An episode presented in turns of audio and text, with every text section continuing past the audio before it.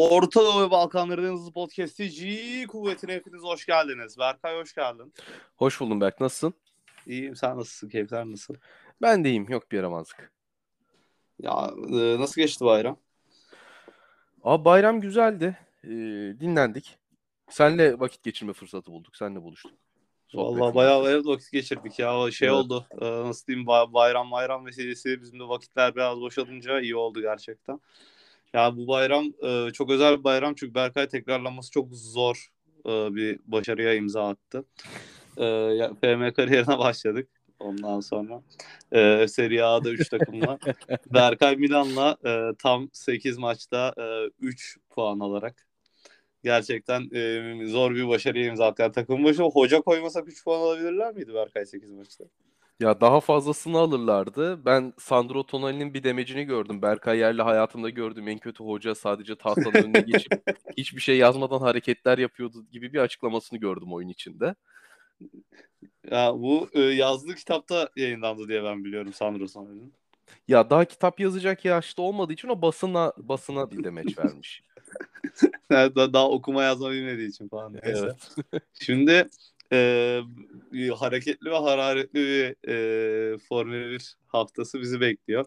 Bu sefer e, bizim bu yarışın olmadığı haftaki e, kaydı e, yarıştan biraz yani önümüzdeki yani sonraki haftaki yarıştan biraz önceye e, takvim olarak almaya karar verdik ki hani yarışı biraz konuşabilelim.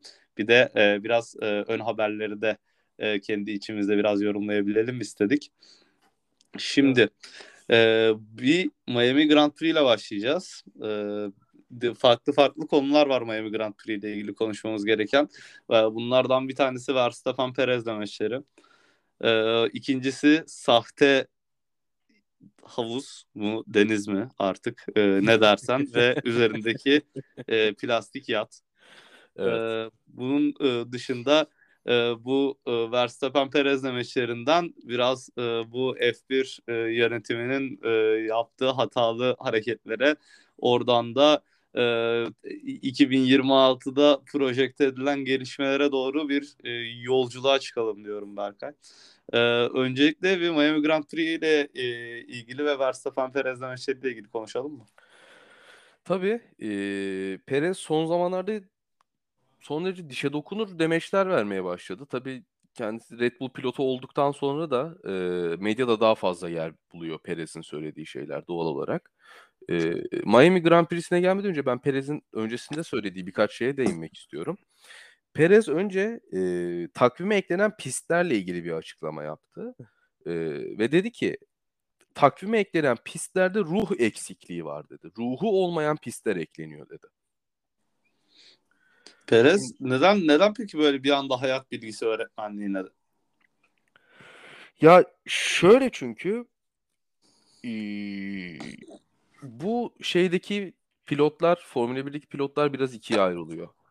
Bu Formula 1'de kazandığı ünü farklı misyonlarda değerlendirenler ve eee Formula 1 sadece motor sporu olduğu için ve bundan keyif alıp para kazanmak istedikleri için yapanlar olarak.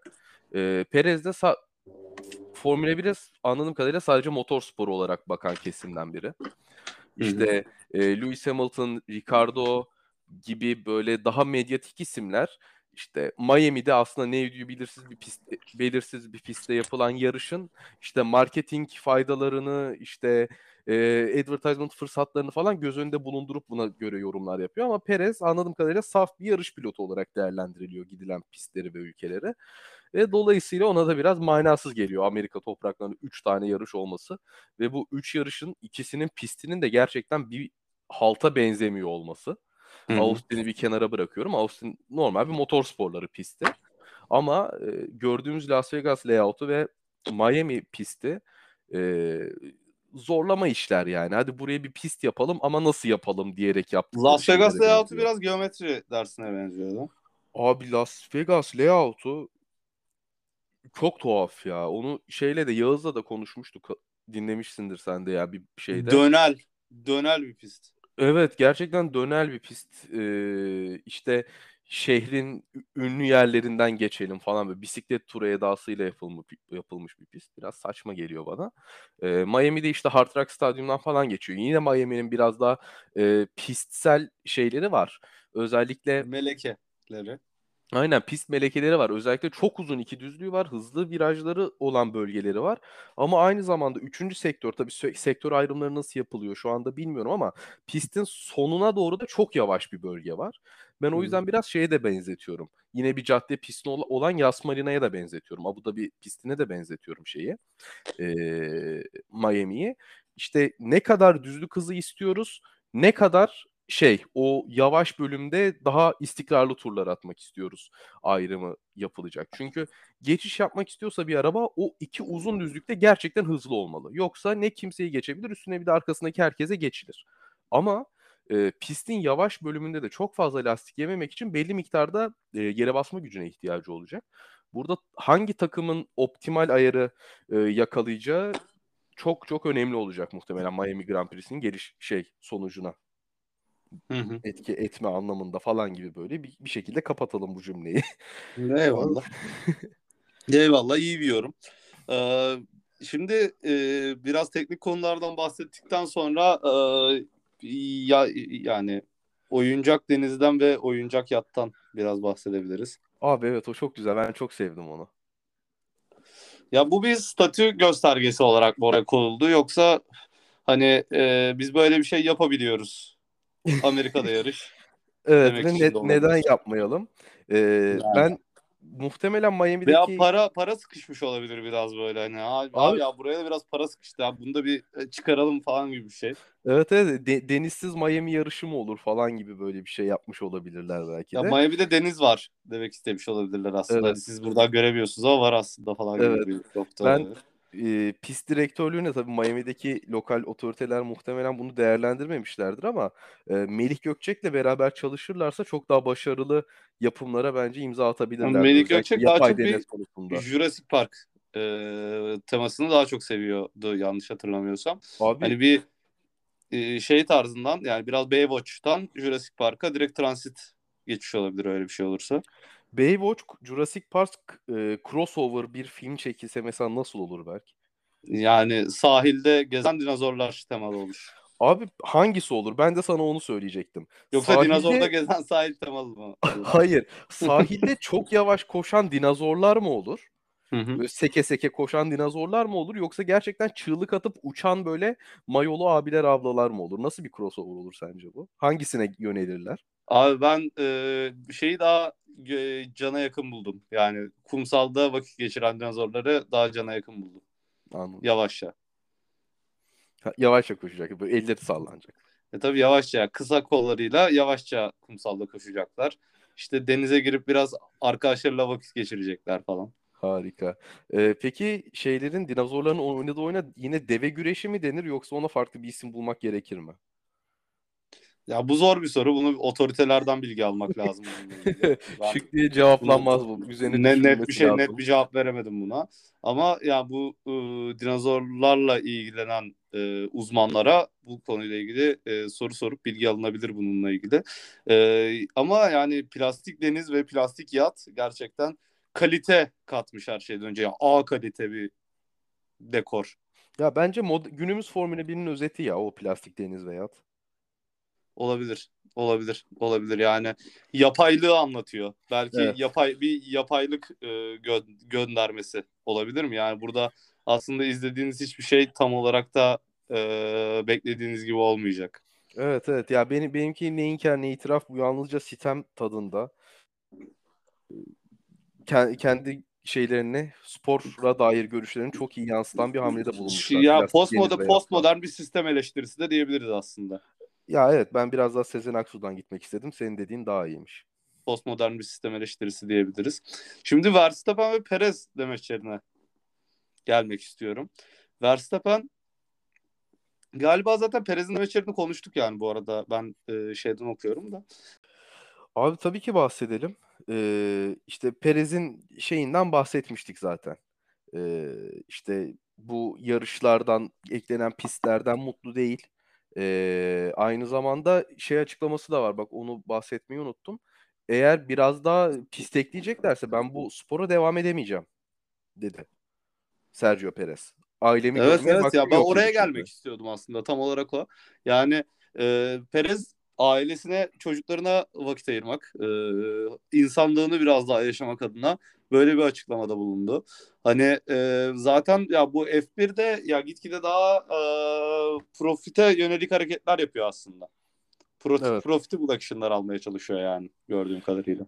Ya buradan mesela en büyük örneklerinden biri şu anda 23 yarışlık bir takvimimiz var. Yani Rusya takvimden çıkartıldı şu an 22 yarış var ama çok yüksek ihtimalle Rusya'nın yerine bir pist daha eklenecek ve bunların en güçlü adayı Katar gibi gözüküyor. Ee, 23 yarışlık bir takvimimiz olacak. Ya bizim 2000'lerin başında falan böyle 16 yarışlık takvimlere alışığız. O, o- oralardan geldik buraya. Böyle kurbağa haşlar gibi işte 16, 17, 18, 18, 20, 19 falan diye diye böyle bir anda 23 yarışlık bir takvime ulaştı Formula 1. De- devasa bir sayı. Kurbağa da haşlar gibi? E, Ya işte bize çaktırmadan yani. On- orada da şey vardır ya işte kurbağayı sıcak suya atarsan zıplar kaçar. Onun yerine Ha. kurbağayı soğuk suya atarsın öyle ısıtırsın ki hayvan fark etmeden orada Aa, anladım diye. anladım ondan bah deneyden bahsediyorsun. Okey okey. Evet evet. Ee, ya onun gibi bir anda 23 yarışlık bir takvimimiz oldu. Formula 1 yönetimi de aynı anda e, pist eklerken bu kadar cömert davranıyorken e, takım ekleme konusunda çok isteksiz. Evet. Ee, yani Ta- takım son- eklemenin ne gibi bir dezavantajı var Formula 1'e? abi Yön- e, yani yönetime daha doğrusu. Ya çok basit bir şey söyleyeyim sana. Çok basit bir eee, oran. Pist eklediği zaman Formula 1 yönetimi daha fazla para kazanıyor. Takım eklediği zaman daha fazla para ödüyor.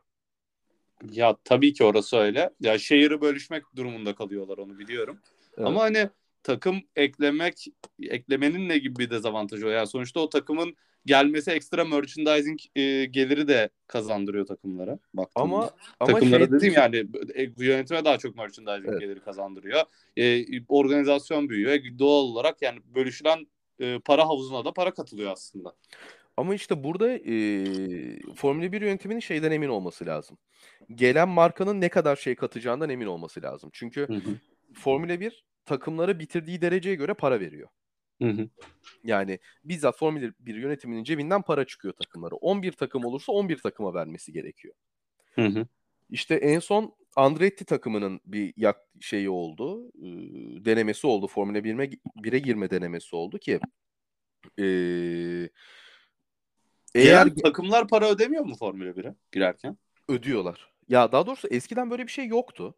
Yani atıyorum işte Jordan Ford diye bir takım vardı mesela. Ford. Jordan diye ikisinden bir hatırlamıyorum hangisi olduğunu. Jordan takımı aynı zamanda fabrikada motorunu Ford üretiyordu mesela. Bu takımın hı. Formula 1'e girerken bir şey vermesi gerekmiyordu. Sadece performanslı bir aracı olması gerekiyordu ve slot satın alıyordu. Yani e, slot sahibi bir takımdan alması gerekiyordu o slotu. Ama tamamen Hı hı. takımla ilgili bir şey bunun. F1 yönetimiyle bir alakası yoktu. Formula 1 yönetimi son yıllarda şey çıkarttı. 200 milyon dolarlık bir hava parası çıkarttı. Hı hı. Yani sen bu spora girmek istiyorsan sen bana önce bir 200 milyon dolar vereceksin ki işte ben bunu takımlara pay edeceğim. Ondan sonra sana geri vereceğim falan gibi böyle bir ayak bastı parası almaya başladı yeni gelecek takımlardan. Ee, Andretti'yi de bu noktada biraz kaybettiler. Andretti dedi ki yani ben niye 200 milyon dolar vereyim? Ben 200 milyon doları gidip Williams'a versem Williams'ı satın alırım. Tamamen şey örnek olarak E, veriyorum. tabii. Williams'ı satın alırım. E adamların hazır facility'si de var, staff'ı da var. Ona çökerim dedi. Niye 11. takım olayım ben dedi. Haklı olarak bence de. Tabii ya ama orada tabii şeyi de düşünmesi gerekiyor Formula 1'in yani hani bu günün sonunda. Yani bunu tabii ki daha karlı bir organizasyon yapmak istiyorlarsa yani sonuçta bir takımın satın almakla e, giriş parasının aynı olmaması gerektiğine ben de katılıyorum yani günün sonunda yani investment azaltması için ama demek ki yani aslında bu organizasyon o kadar da e, karlı bir organizasyon değil aslında. Ya biraz Evet. Euroleague tadında yani. Euroleague'de de mesela o kadar e, organizasyon yapılıyor. Mesela kar etmiyor e, organizasyon yani genellikle. Çok düşük e, kar marjı var e, Evet. Ya organizasyon. Formula 1 şimdi şöyle bir noktaya geldi. Formula 1'e salary cap'in gelmesiyle beraber bu sene 140 milyon dolar harcanabilecek maksimum Hı para. hı. Ee, ve zaman içinde de azalacak bu. Her yıl azalan bir paraya dönüşüyor bu. Mark şeyini, finansal durumunu iyi ayarlayan, doğru yatırımları yapan takımların Formula 1'den kar etme ihtimali çok daha fazla şu anda. Çünkü Hı hı. Ya bir takımın Formula 1'den kar etmeyi geçiyorum. Para kazanması için ne olması lazım? Önde yarışıyor olması lazım. Ya iyi de abi bu şey gibi bir şey bak. Burada asıl soru şu işte. Onu anlatmaya çalışıyordum aslında biraz önce. Şimdi organizasyonun kar etmesi esas da takımların kar etmesine gerek yok ki. Abi niye? Takımlar para harcıyor bu işe. İyi de bunu bir business olarak yapmıyor ki takımların çoğu. Ee, ama bir kısmı yapıyor. Mesela Williams. Williams takımının Formula 1'den başka hiçbir ayağı yok. Tamam Ferrari, Mercedes ve hatta Red Bull. Ya bu Bunu- sonuçta bir reklam gibi bir şey yani ünlü Ha. o, araba ve motor markaları için. Şimdi bunu reklam olan gör- olarak görenler de var. İşte az önce bahsettiğim gibi Mercedes bunlardan biri, Ferrari bunlardan biri, e, Renault, Alpine bunlardan biri. Ama ortada işte e, Williams gibi, Sauber gibi şu an Alfa Romeo adıyla yarışıyor olmasına rağmen Sauber aslında o takım. Sauber takımı gibi, e, Aston Martin takımı gibi şu anki takım gibi e, Formula 1'den herhangi bir e, side benefit sağlamayıp e, sadece Formula 1'de var olmaya çalışan takımlar da var. Hı hı. Ve o yüzden bu salary cap'in gelişiyle beraber e, bu takımlar Formula 1'de kar etmeye başlayabilirler. Böyle bir Evet. şey var. Artısı var. Çünkü ya çünkü bir takımın şöyle düşün. e, ürününü satmak için en kötü ihtimalle pistteki dördüncü, beşinci araç olması lazım diye Hı hı. düşünüyorum. Yani sen mesela eğer Haas'a karşı herhangi bir duygusal bağın yoksa gidip bir Haas product'ı almazsın. Ne olması lazım? İşte Tabii. Haas'ın arada bir podyum yapması lazım. Senin ilgini çeken bir pilota sahip olması lazım gibi gibi faktörler var. E Ters şimdi spor gibi. aynen öyle. Şimdi senin önündeki Mercedes, Ferrari, Red Bull, Renault bunlar yıllık 500 milyon dolara varan harcamalar yaparken araç geliştirmeye senin bunlarla aşık atma aşık atma gibi bir imkanın yok mali olarak. Hı hı. Ama bu salary cap'le beraber herkes 100 140 milyon dolara inince o zaman işte bu sene gördüğümüz Haas gibi, Sauber gibi e, keşke Aston Martin'e diyebilseydim ama onlar batırdılar. E, bu tarz takımların e, daha az harcamayla daha ön plana çıkıp daha fazla merchandise satma fırsatları oluyor. E, daha çok takımı da içeri alıp organizasyonu daha çok büyütüp hani biraz e, rekabetçiliği arttırırlarsa yani günün sonunda hani e, televizyon yani sonuçta ana 2-3 tane gelir kalemi var. E, bu futbol, basketbol gibi düşünüyorum. Ha, bir tanesi bunun televizyon gelirleri olması gerekiyor. Yani bu takımların. Yani bu organizasyonun gelirlerinden bahsediyorum. Evet. İkincisi merchandising gelirleri var zaten. Klasik. Ya üçüncüsü zaten e, yaptıkları organizasyon, satılan biletler ondan sonra vesaire. Yani ama ana gelirleri genelde yani futbolda da öyle. Televizyon gelir anlaşmaları oluyor yani. TV anlaşmaları. Hani bunların yayın anlaşmaları bilmem neler oluyor. Yani o yayın anlaşmalarından falan filan daha çok para kazanmak istiyorlarsa yani fan base'i büyütmek istiyorlarsa aslında e, bu e, organizasyonun genel genel olarak e, rekabeti ve, re- ve rekabeti arttırması ve buna mahal verecek hareketler yapması gerekiyor. Yani bu rekabeti arttırıp buna mahal verecek hareketler yapmanın başı da aslında yani ben çünkü şeyi fark ettim Formula 1'de yani izlemeye başladığımdan beri. Ya bazı takımların e, gerçekten dediğin gibi yani çok daha fazla yatırım yapıyorlar. Ya, yap yani birincisi hani geçmişten gelen bir zaten e, birikimleri var. Hani birikimleri derken e, hani bir yaşanmışlık var yani. Bir mühendislik birikimi var. Hani ölçek ekonomisine dönmüş durumda hikaye yani. Adamlar hani e, daha önceden zaten bilgi birikimlerini e, yeni aracı yaparken de kullanıyorlar. E zaten bu o, onların geliştirmeleri e, di- diğer takımlara göre daha e, az maliyetli de oluyordur belli bir, belli bir yerden sonra yani. Tabii Ve daha isabetli şeyler yaptıkları için. daha isabetli şeyler yapıyorlar ve daha çok geliştirebiliyorlar kendilerini. E şu anda baktığında Formula 1'de zaten 3 takım rekabet ediyor abi. Hadi Evet. 4 de. Yani e, geri kalan takımlar orada figüran yani. Sen şimdi yeni takımları alacaksın ki orada rekabeti arttıracaksın baktığında yani. Aslında bana doğru strateji buymuş gibi geliyor. Her ne kadar takım almak hani e, zarar ettiriyor olsa da Formula 1'e belli bir yere kadar. Yani orada alınan hava parasını doğru buluyorum ama o alınan hava parasının bir return'u olacağını zaten e, gösterebiliyorsan takımlara e, o zaman onu onu da ödemekten çekinmeyeceklerdir. Initial investment o hava, parası dediğin şey günün sonunda yani. Evet ya muhtemelen o return konusunda ikna edemiyorlar insanları. Ben ben de oraya değinecektim. Muhtemelen ikna olmuyor gelmek isteyen takımlar. Ama e, 2026 yılı için e, bazı gelişmeler olabilir. Yıllardır biz şeyi duyuyoruz. E, Formula 1 takip edenler olarak Volkswagen grubu Formula 1'e girecek. Bu yılların mitidir. E, ama son günlerde çıkan haberler bugüne kadarki en somut haberler. Hı hı. Audi'nin ve Porsche'nin e, 2026 yılı itibariyle Formula 1'e girebileceği yönünde haberler var. Hı Neden hı. 2026? 2026 yılında şeyler değişiyor. Motorlar değişiyor. Şu anda e, aşağı yukarı %75 %80'lik bir ICE yani benzinli motor. %15 %15 %20'lik de bir şeyi var. E, elektrik motorundan güç kazanıyor arabalar. 2026'dan itibaren bunu aşağı yukarı %50 %50'ye getirmek istiyorlar. Ve bu da aslında aslına bakarsan günümüz e, otomobillerine daha yakın bir sistem. Günümüz Hı-hı. otomobilleri de biliyorsun spor arabalar dahil. İşte e, Porsche'un Taycan'ı vardı yanlış hatırlamıyorsam. Hı-hı. Full elektrikli modeli. İşte e, Audi'nin benzer şeyleri var. Mer- BMW'nin i8'leri var. İşte elektrik motorlarının i3, i8. Ara- Aynen i3, i8. i serisi genel Hı-hı. olarak. İşte elektrik motorlarının performansa adapte edilmesi şu anda günümüzün konusuyken e, Formula 1'in biraz daha aslında bu elektrik motoru konusunda e, hem ileride hem geride olduğunu görüyorduk. Yani kullanılan ürün çok sofistike olmasına rağmen pay, payı düşüktü. E, payının artmasıyla beraber 2026 yılında e, fabrika takımlarının Formula 1'e tekrardan girmesi bekleniyor ki e, bu benim Formula 1'e dair, dair en çok özlediğim şey. Ee, sen o zamanlar seyretmiyordun diye tahmin ediyorum Formula 1'i. Bu Michael Schumacher'ın falan yarıştığı zamanlarda. Ya izliyordum da standart seyirci olarak yani böyle ha, ilgili bir ya, şekilde izlemiyordum. Evet. Abi işte o zaman şeyde pistte o büyük çoğunluk fabrika takımlarından oluşuyordu. Fabrika takımı ne demek? İşte Ferrari, Honda, Toyota, McLaren, e, Jaguar, Ford yani BMW bu tip şeylerin e, markaların takımları yarışıyordu.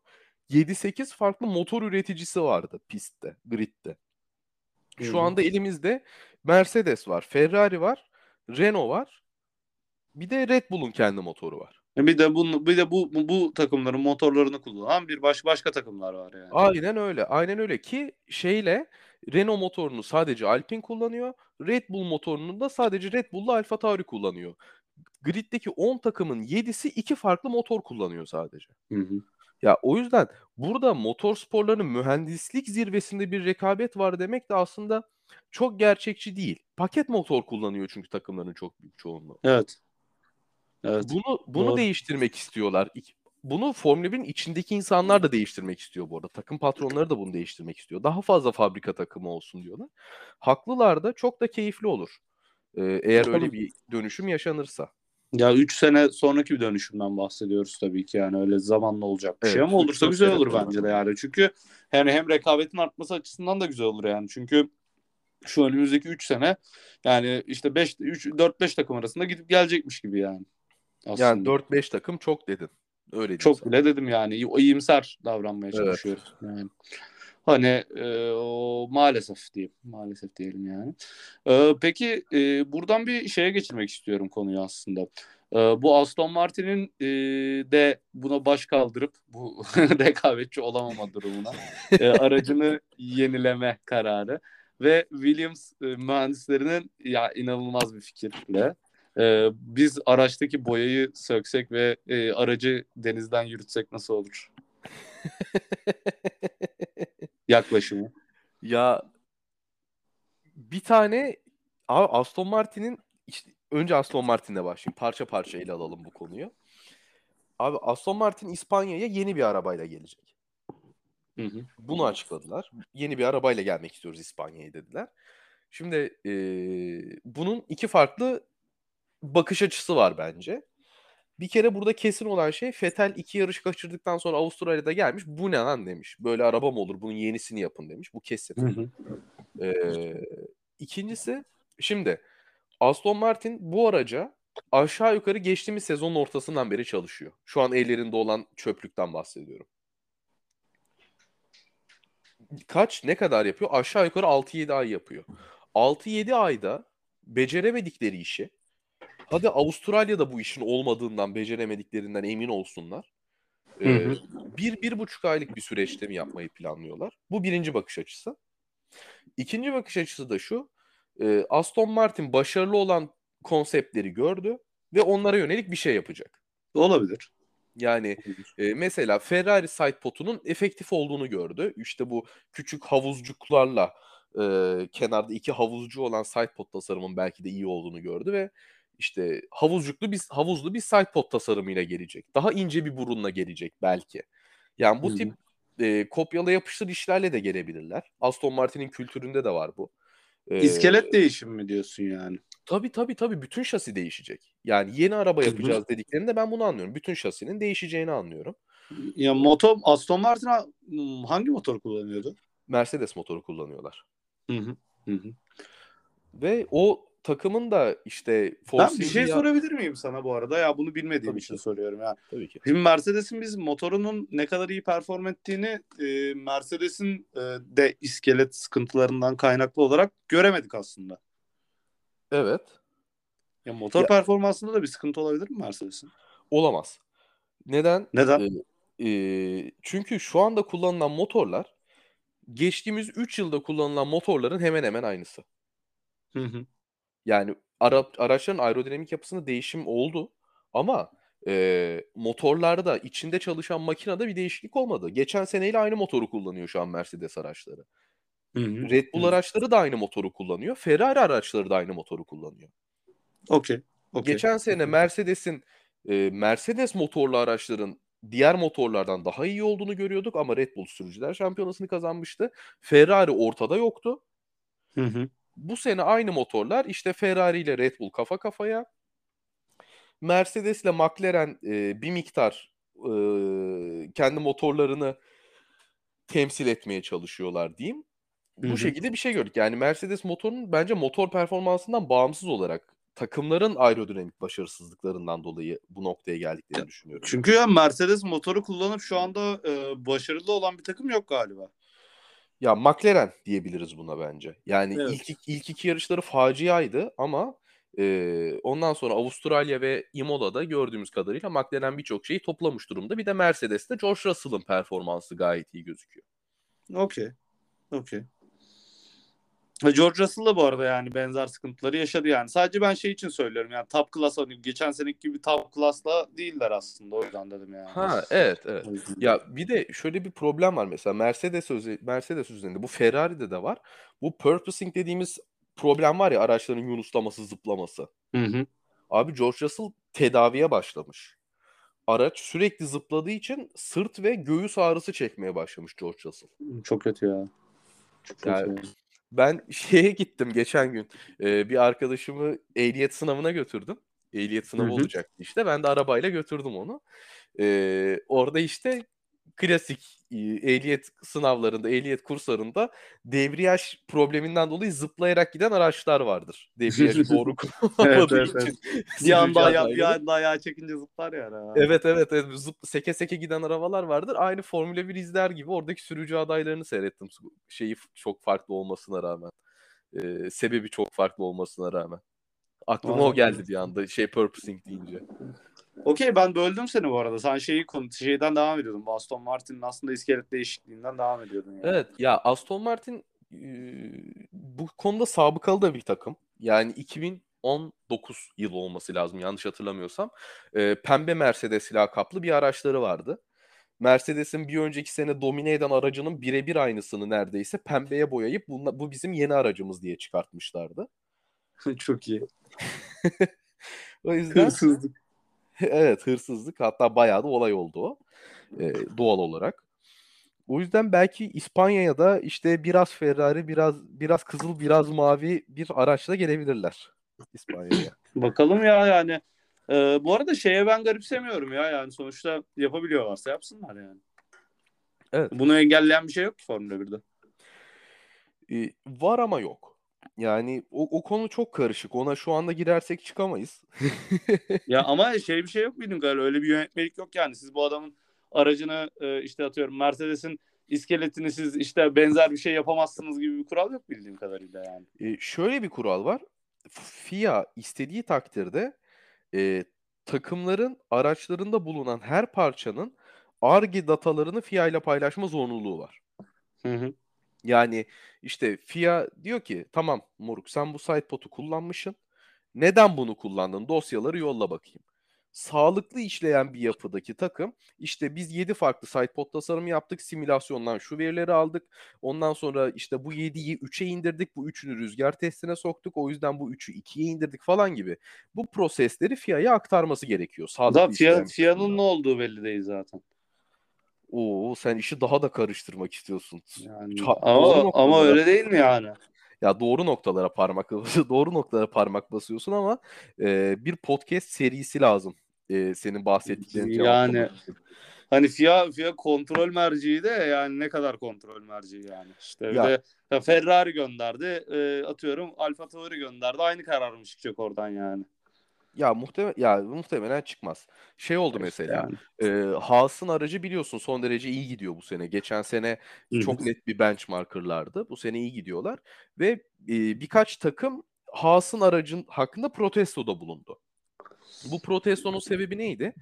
E, şimdi Ferrari Haas'a motor sağlıyor. Diyor Hı hı. diyorlar ki Ferrari motor sağladığı takımlara çok fazla bilgi veriyor. Aracın nasıl yapılması gerektiğine dair. İşte bu Okey. motor şöyle bir aerodinamik dü- düzenle çalışır falan filan gibi şöyle soğutulur gibi bilgileri çok fazla veriyor diye bir e, itirazda bulundular. Haas patronu Günter Steiner dedi ki ya dedi 8 senedir Mercedes motoru olan takım şampiyon oluyor. İşte Mercedes takımı kullananlar 3. oluyor 4. oluyor. Ben kimsenin o zaman böyle bir şikayette bulunduğunu görmedim dedi. Haklı olarak. Evet. Ee, niye şimdi Ferrari motorları hakkında böyle bir şikayet geliyor dedi. Bu mesela senin söylediğine doğru. dair aklıma gelen Doğru. en güncel olaylardan biri. Bu Doğru tartışmalar yani işte 1'de de. sürekli sürüyor. Garip abi işte ya garip yani. Neyse. Neyse diyelim. Neyse diyelim yani. yani maalesef hani e, şey var. e, Böyle kontroversiler var abi. Var Yani var. Kontroversiler var ya. Onlara çok girmeyelim ama hani şey var yani işte hani orada FIA denetliyor denetliyor da işte o tıraş yani biraz hani çok hani adamlar e, kendilerine verim veren bir şey bulursa ben olsam mesela direkt yapardım yani ne olacak bir şekilde onun bu minareyi minareyi sokacak kılıf bulursun yani. Evet, ya bir de bu Formula 1 takımlarında aslında o kadar zeki mühendisler çalışıyor ki o FIA'daki mühendislerin e, anlayamayacağı sahte dataları birkaç gün içinde hazırlar verirler zaten. Yani öyle o da var yani. O da var yani. Peki bu Williams'ın boya muhabbeti ne diyorsun? Abi Williams'ın boya muhabbeti e, tam bir şey çaresizlik ya çaresizlik yani. Williams'ın yine kötü bir aracı var. Bir Aston Martin kadar olmasa da e, belki de Aston Martin'den daha kötü bir araçları vardır ama Albon bize bunu hissettirmiyordur. Latifi de araç performansını e, ne bileyim Latifi zaten araç kadar. performansında ölçebileceğimiz kadar bir şey yarışmıyor. Evet aynen cümlemi toparladın teşekkürler. çık, çıkıyor çıkıyor bir buçuk dakika içinde genelde Evet. yani veya bir 20 dakika içinde. Yani. Aynen haf haftaya yine yapalım deyip çıkıyor yarıştan. Be- Beyler benim işim var. Yani işte şeye gideceğim arkadaşların yanına geçeceğim falan. Evet, evet ye- yengeniz aradı deyip kaçıyor bir anda yarıştan. Ee, abi Williams mekanikerleri Formula 1'e sormuşlar. Biz bu aracın ağırlığını azaltmak için boyaları daha fazla sökebilir miyiz diye. Çünkü Williams aracı ilk tanıtıldığında ve ilk testlere çıktığında masmavi bir Williams aracı vardı. Hı hı. Ondan sonra bunlar ağırlık azaltacağız diye boyaları söke söke söke söke karbon fiber bıraka bıraka şu anda siyah ve bir miktar mavi bir araçla yarışıyorlar. Ve diyorlar ki biz siyah bir araçla yarışabilir miyiz? Bu da reddedildi. Yani. e, marketing şeylerine, anlaşmalarından dolayı. E, belki de mesela araçtan Latifi'yi indirerek e, biraz daha ağırlık azaltmaya gidebilirler. şey daha daha zayıf bir pilot. Ya abi çünkü şey var yani sonuçta o e, boyanın ağırlığı işte bir buçuk bir buçuk iki kilo falan yani. Ya daha da az. Hadi 3 kilo. Daha da az. Hadi çok yani. daha az. Ya işte abi yani o zaman git 2 kilo daha hafif bir pilot bul yani. Ya şöyle söyleyeyim, eee, Serhan Acar'ın verdiği datalardan alıntı yapıyorum şu anda. Red Bull Imola'ya gelirken aracını 4 kilo kadar hafifletmiş ve bu hafifletiden 4 kilo onlara tur başı 0.125 saniye kazandırıyormuş. Hı hı. Yani 4 Yani kilonun yarattığı şey bu. Boya kısıt boyaları kaldırmak artık gram bazında ağırlık düşür, düşürmek aslında. Evet işte abi ya git e, şey Yuki Tsunoda ile anlaş o zaman. Yani şey, Alparslan Özmoğlu'la anlaşsınlar. Hayri Hüseyin'le.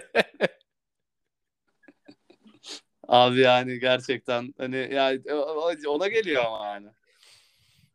Evet ama orada da bir değişim olacak muhtemelen. Yani Alpine Oscar Piastri'yi yarıştırmak istiyor. Şu anda kendini e, Alpine'in reserve driver'ı. E, son F2 şampiyonu. ve çok iyi bir pilot. Yani F2'deki yarışlarını izlerken ben çok beğeniyordum. Mesela bu seneki Form Formula 2 gridinde benim beğendiğim bir pilot yok. Ee, ama Oscar Piastri cidden iyi bir pilot. Şu anda Alpine'in üçüncü pilotu ve e, Williams'la yarıştırmak istedikleri söyleniyor. Orada da şöyle bir problem var karşılarında. E, Albon yerine yarıştıracak halleri yok. Albon çok iyi bir pilot çünkü. Latifi yerine yarışır orada. Ama o zaman Williams takımı da muhtemelen Latifi'den kaybedecekleri sponsor gelirlerini Alpine'den talep edecektir. Ee, Lati, Latifi'den bir sponsor geliri mi var Latifi'nin? Tabii. Alp, e, Latifi aklı, çok ciddi sponsor Aklı başında kim Latifi'ye sponsor oluyor ya? Abi Latifi'ye sponsor olmuyorlar ki. Formula 1'deki bir arabaya sponsor ol- oluyorlar. Latifi burada sadece bir araç. Okey. Okey. E peki bir şey diyeceğim. Latifi'den ne kaybediyorlar yani? Hani e, şey Piastri'den kaz- kazandıkları neyi Latifi'de kaybediyorlar onu anlamadım. Ya Piastri Ka- Latifi'den daha iyi bir pilottur muhtemelen. Tabii Yok daha yok o açıdan ara- demiyorum ya şey için. Bu tamamen sponsorluk bahis konuşuyorum. Ha ya e, Latifi pay driver diyebileceğimiz pilotlardan biri. Yani getirdiği sponsorlarla beraber orada kalan bir pilot. Hı hı. E, Piastri değil. O yüzden Piastri'nin Williams'a giderken or- oraya bir miktarda para götürüyor olması lazım. Çünkü takımlar pilotlarından para da bekliyorlar performansın yanında. Ya eyvallah. Eyvallah yani. Oradaki boşluk yani Latifi eksi Piastri sponsor boşluğu bir şekilde doldurulabilirse Latifi'nin yerine Piastri'nin gelmesi E, peki bir şey diyeceğim yani. e, o zaman Piastri'nin e, menajeri kötü yani. Ya bu sadece menajerinin kötü olmasıyla da açıklanabilecek bir şeyler bir şey değil. Ee, bu Formula 1 pilotları genelde e, aileden zengin diyebileceğimiz insanlar. Yani e, bu pilotların ailelerinin kimi tanıdığı bu sponsorluk anlaşmalarında çok önemli oluyor. Ya babası zengin olan yarışıyor o zaman zaten. Ya babası zengin olan daha rahat yarışıyor. Mesela Lance Stroll. Okey okey anladım anladım. Yani Latifi'nin babası e, Piastri'den daha zengin diyebiliriz o zaman biz yani. Evet, evet. Tamam, eyvallah. Eyvallah. Yani okey öyleyse yani da şu adam yarışmaz artık yani. Gerçekten. Ama Hani- özlemez miyiz mesela? Bir şey- Ya yo, özleriz tabii de yani abi sü- sürekli de şey yani ya, kaç şu an 20 20 araç yarışıyor değil mi? Yanlış hatırlamıyorsam. Evet, 20 araç var. E, 19 araç yarışıyor sürekli aslında yani. Evet. Yani o en azından 20 araç yarışır yani. 20 araç yarışır. Şimdi abi o zaman e, bunu da konuştuğumuza göre ya bu Williams boyayı nereye Williams'ın boya kaldırmasını nereye bağlıyoruz? Daha hafif pilot bul- bulsunlar. evet, daha hafif bir pilot bulsunlar. Ee, öner iyi bir öneri olabilir. Yani veya diyete soksunlar Latifi'yi az yesin gibi bir Ya- yere bağlasak bence güzel olur. Ya bence adamın e, istediği kadar beslenen halinin outcome'ı buysa bir de diyete sokup kafasını bulandırmasınlar bence. Yani bence yok abi yani sonuçta şey işte ya sen diyorsun hani işte atıyorum bir, bir, kil, bir, bir kilogram konuşuyorsun yani burada. Evet. Ya bir kilogramı insana da verdirirsin yani günün sonunda. O açıdan söylüyorum. Çok anlamsız geldi bana yani. Ya işte bunlar da optimizasyon bağımlısı insanlar yani. Ya evet hani yani ya biz biraz daha boya sökelim, biraz daha boya sökelimle de e, bir yere kadar gidiyor. Yani Ee, o, o biraz şey insanları kandırıyorlarmış gibi geliyor ya. Ya ne olacak Bana da. abi? İ- İstersen parça çıkart yani. Fark etmez abi Williams kötü bir araba. Ee, muhtemelen mühendisler de bunun farkındadır. Öyle tabii canım. Şimdi bu 2023'teki yeni sıralama formasına geçelim mi? Evet, bir duyuru geldi. Daha doğrusu Formula 1 yönetiminden bir onaylama geldi. 2023'te 2 ya da 3 yarışta e, yeni bir sıralama formatı denenecek. E, önce formattan sonra sebebinden bahsedeyim. Format şu: Q1, Q2, Q3 2 3 sıralı 3 basamaklı bir sıralama formatı var ya şu anda. Hı hı. Ama burada bir tek Q3'te yumuşak lastik kullanma zorunluluğu var. Diğerlerinde herhangi bir zorunluluk yok. İstediğin lastiği kullanabiliyorsun. Yeni format diyor ki Q1'de sert lastik kullanmak zorundasın, Q2'de orta lastik kullanmak zorundasın, Q3'te yumuşak lastik kullanmak zorundasın. Hı hı. Böyle bir formata geçiyorlar. Bunun sebebi de şu, e, işte bu Formula 1 yönetiminin son zamanlarda çok üzerinde durduğu e, aslında ziyanı engellemek diyelim. Hı hı. Bu Formula 1 takımları yumuşak lastiklere çok fazla ağırlık veriyorlar doğal olarak. Bu sert lastikler boşu boşuna gidip geliyor. Bunu engellemek istiyorlar. Takımların e, daha fazla lastiği kullanmasını istiyorlar ve bu sert lastik kullanımını arttırdıklarında mesela şu anda 15 farklı lastik setiyle gidiyor takımlar oraya. Bu form formatta 13 lastik setiyle takımları yollayacaklar. İnanılmaz bir kazanç. Bence de. Yani gerçekten inanılmaz, inanılmaz bir kazanç. Şimdi hayırlı olsun diyelim. Hayırlı olsun diyelim. Şimdi e, bu, bu bu kadar herhalde. Bunun üzerine konuşacak başka bir şey yok diye düşünüyorum. Evet böyle bir formatımız var. Hayırlı uğurlu olsun. Hayırlı uğurlu olsun. Umarım 2023'te tat katar bu durum. Ama bence tat da katar yani. Sonuçta hani işte farklı e, lastik setleriyle farklı arabaların performansını da görmüş oluruz aslında. Evet, Bence güzel evet. bir şey bu. Evet. Yani e, Mark Webber'in e, Hamilton'la ilgili açıklamaları var. Evet. Ve sonunda birisi Hamilton'ı gömmedi. Ben çok mutlu oldum. Ya biraz şey gibi oldu ya. Adam düştü hadi vuralım toplam toplaşması gibi oldu. O e, Hamilton durumu. Ya şöyle bir şey var. Şimdi Hamilton e, sporun son 15 yılına damga vurmuş bir insan. 15 yılda 7 kere Evet. şampiyon olmuş adam. Yani bayağı neredeyse şey e, 2000'ler Galatasaray'ı falan gibi bir şey Hamilton şu anda. Hı hı. Ve e, Formula 1 dünyasından mühendisinden takım patronuna, pilotuna birçok kişinin hayallerini yıkmış bir insan aslında Hamilton. Birçok kişinin şampiyonluk hayallerini yok etmiş. Adam 7 kere dünya şampiyonu olmuş. İşte işte şey ya birçok birçok kişiyi e, kanırta kanırta yenmiş diyelim. Hani Aynen kanır- öyle. Kanırta kanırta birçok kişiyi yendiği için de o içlerinde tuttukları ne diyeyim e, çekememezliği de e, şu anda adamın başarısızlığını görünce üstünde yüklenerek kendilerini rahatlatmaya çalışan bir güruh var ortada. Evet, evet. Ben öyle yorumluyorum. Yani Nico Rosberg'in ya Ni- Nico Rosberg bir röportajda Russell'a öyle bir soru soruyor ki ya saçma sapan bir şey ya. Yani e, Nico Rosberg'i biliyorsun Hamilton'la takım arkadaşıyken dünya şampiyonu olan tek insan. Hı hı. E, Russell'la bir röportaj yapıyor Imola Grand Prix'sinden sonra. Cümleye direkt şeyle başlıyor. Bu hafta sonu Lewis'i domine ettin diye başlıyor.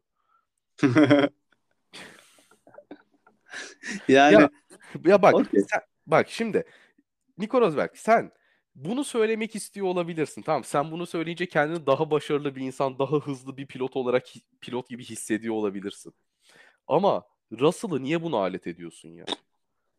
Yani çocuk evet. Dese kahramanıyla aynı orada yani. ya evet çocuk kahramanıyla aynı takımda yarışıyor, mücadele ediyor, iyi bir sezon geçiriyor.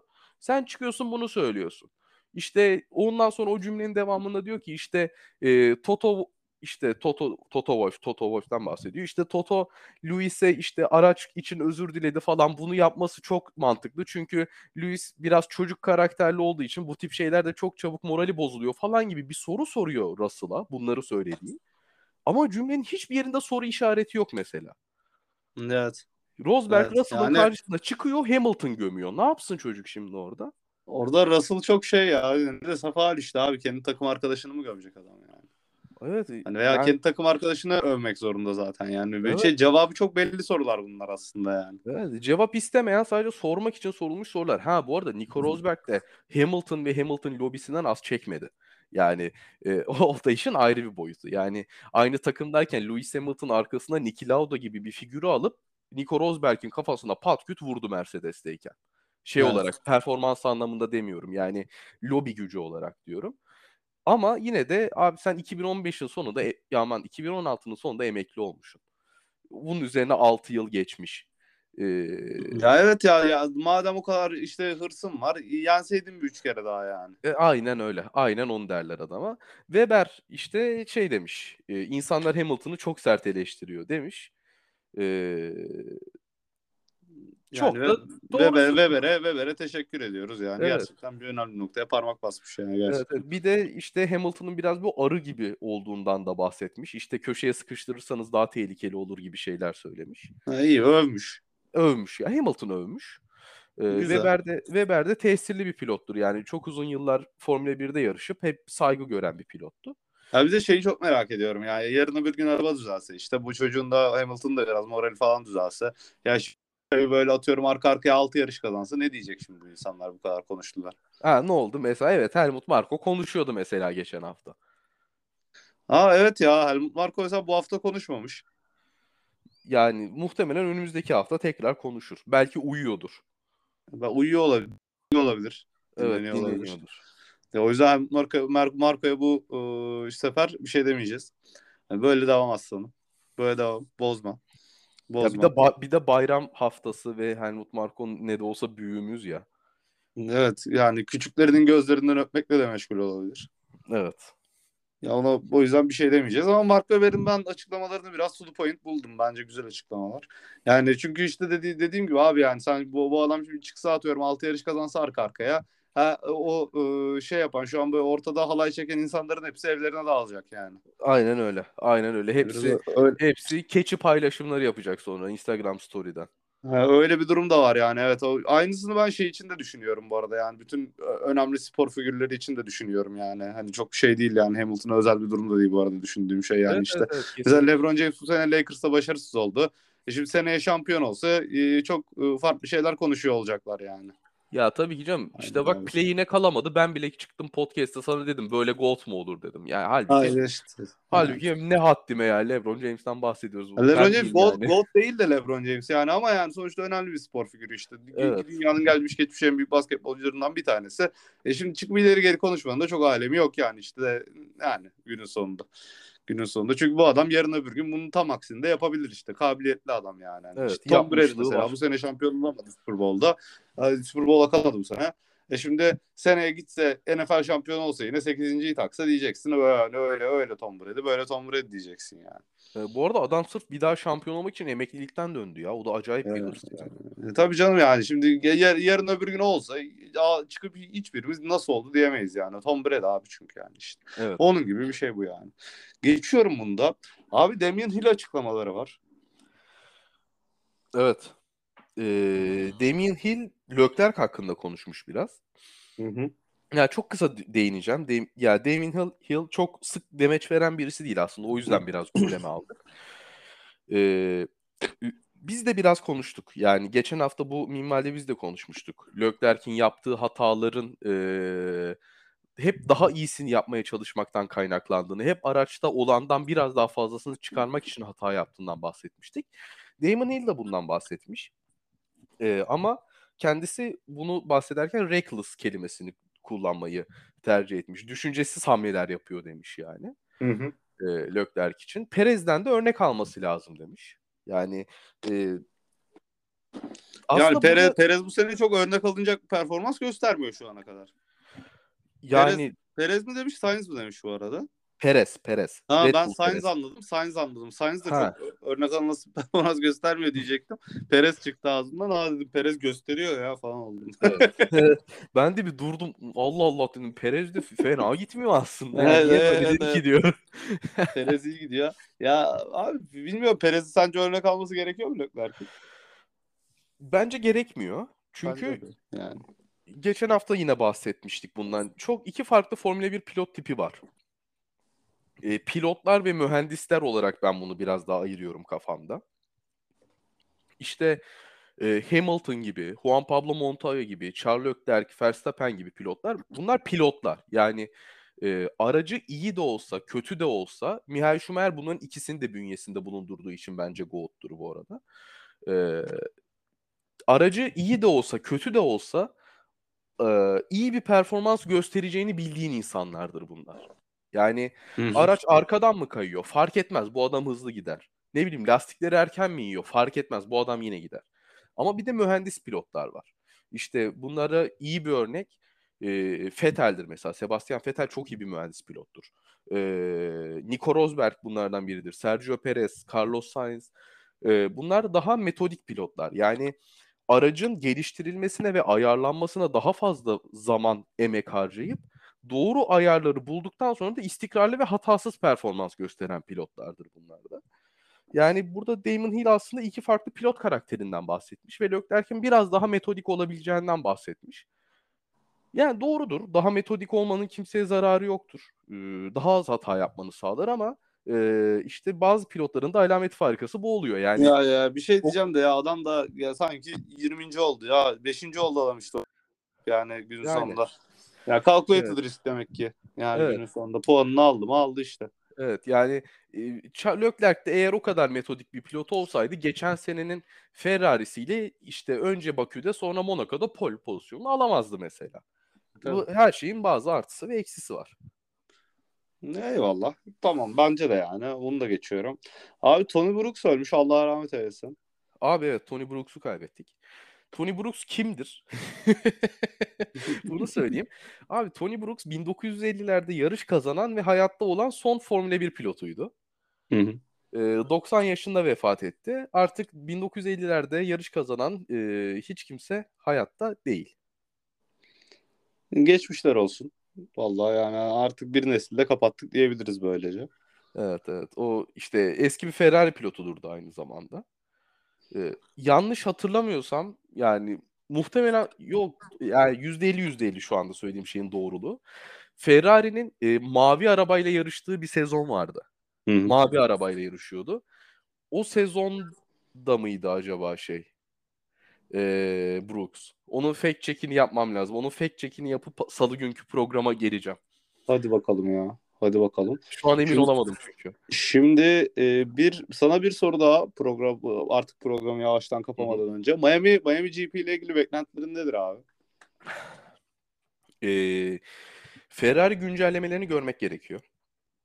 Ama Hı. Ferrari güncellemelerinden yani Imola'daki araçları baz alırsak Red Bull'un avantajlı olduğu bir pist. Çünkü çok uzun düzlükleri ve hızlı virajları var. Ee, ama onun dışında da pistin o bahsettiğim bir ikinci sektör başı olur ya da ilk sektör sonu olur o kısım ve üçüncü sektörün sonu e, çok e, mekanik virajlara sahip. Yani e, yol tutuşunu lastiklere çok fazla bastırmadan almak isteyeceğiniz e, Abu Dhabi üçüncü sektörüne benziyor aslında. Yani gözünde canlandırmak isteyen dinleyicilerimiz Abu Dhabi'nin üçüncü sektörünü açarsa aşağı yukarı nasıl bir şeyden bahsettiğimi anlayacaklardır. Orası için de Ferrari daha avantajlı. Ee, burada Ferrari ile Red Bull arasında kim daha avantajlı bir şey yaratırsa, daha kim daha optimal bir setup bulursa Cuma günkü ve Cumartesi günkü antrenmanlarda e, yarışta avantajlı olacaktır. Ama bu kadar uzun düzlükler ve bu kadar yüksek hızlarda e, zıplayan pilotlar için de e, fiziksel olarak da zorlu bir yarış geçecek. Orası kesin. Çok zıplıyor çünkü arabalar. Yani e, en fazla zıplayan araba Ferrari. Ama bunda herhangi bir performans sorunu yaşamıyorlar. Mercedes daha çok performans sorunu yaşıyor. Onda sebebi şu. e, Ferrari daha fazla zıplıyor. Ama daha yüksek hızda zıplamaya başlıyor. Yani e, Ferrari 290'dan sonra zıplamaya başlıyor diyelim. Ama daha fazla zıplıyor. Mercedes 260'tan son, sonra zıplamaya başlıyor. Hı hı. Şimdi 260'ta zıplamaya başlayınca bazı virajlarda da zıplama tehlikesi ortaya çıkıyor ve bu araçların virajda zıplıyor olması demek aynı hızla bariyere girmesi demek. Bunu engellemek için e, Hız aracın o, aynen o aracın o virajda 260'a çıkmayacağından emin olmaları gerekiyor. O Evet, zaman da otomatikman arabayı yavaşlatıyor. Pilotlar Problem için zorlu bir yarış olacak zıplaya zıplaya yanlarındaki plastik yatlarla beraber. Ee, umarım keyifli bir yarış izleriz ama. Keyifli bir yarış olma potansiyeli var. Hadi bakalım ya. Hadi bakalım valla. Favorin kim? Red Bull herhalde favori. Ee, ya favorim şu anda Red Bull ama işte e, Ferrari'nin yeni e, motor parçası MGUK dediğimiz bu e, elektrik motorunun bir parçası yenilenecek artı arka kanat güncellemesi gelecek. E, acaba yani Ferrari daha alçak kanat açılarıyla performans yakalayabilmeye başlarsa Red Bull gibi e, iyi ciddi bir contestant olabilir. Burada önemli olan e, kimin daha iyi lastik kullanacağı ama günün sonunda ben Verstappen'in kazanma ihtimalini %50 olarak görüyorum. Yani bakalım. %50 Verstappen, %45 Leclerc, e, %2,5 %2,5 da Sainz'la Perez'e verebilirim. İddialı. İddialı. Zaten bütün sezon aşağı yukarı böyle geçecek gibi. Niye canım bazı pistlerde de %50'yi Leclerc'e veririz. evet doğru. Yani çok majör bir değişiklik olur böylece. Sporu baştan yazmış oluruz. Gel kartları yeniden karmış oluruz gerçekten. Ver, Berkaycığım ağzına sağlık. Abi senin de çok keyifli bir program oldu. Allah bakalım ya yani e, güzel bir yarış bizi bekliyor. Umarım e, iz- umarım keyifli, bol aksiyonlu bir yarış olur da biz de uzun uzun konuşuruz diye. Evet. Bakalım ya. Valla e, artık G kuvveti diye. Abi bir dakika sosyal medya hesaplarımızı söyleyelim. E, tabii. Ee, Twitter analiz saati, Instagram analiz saati, Google Podcast, Apple Podcast, e, Spotify hepsinde analiz saati varız. Ee, bizi takip etmeyi ve sevenlerini seviye sev, konularla konuların ilgilileriyle bizi paylaşmayı asla ihmal etmeyin. Arkadaşlarınızı da çağırın. Evet.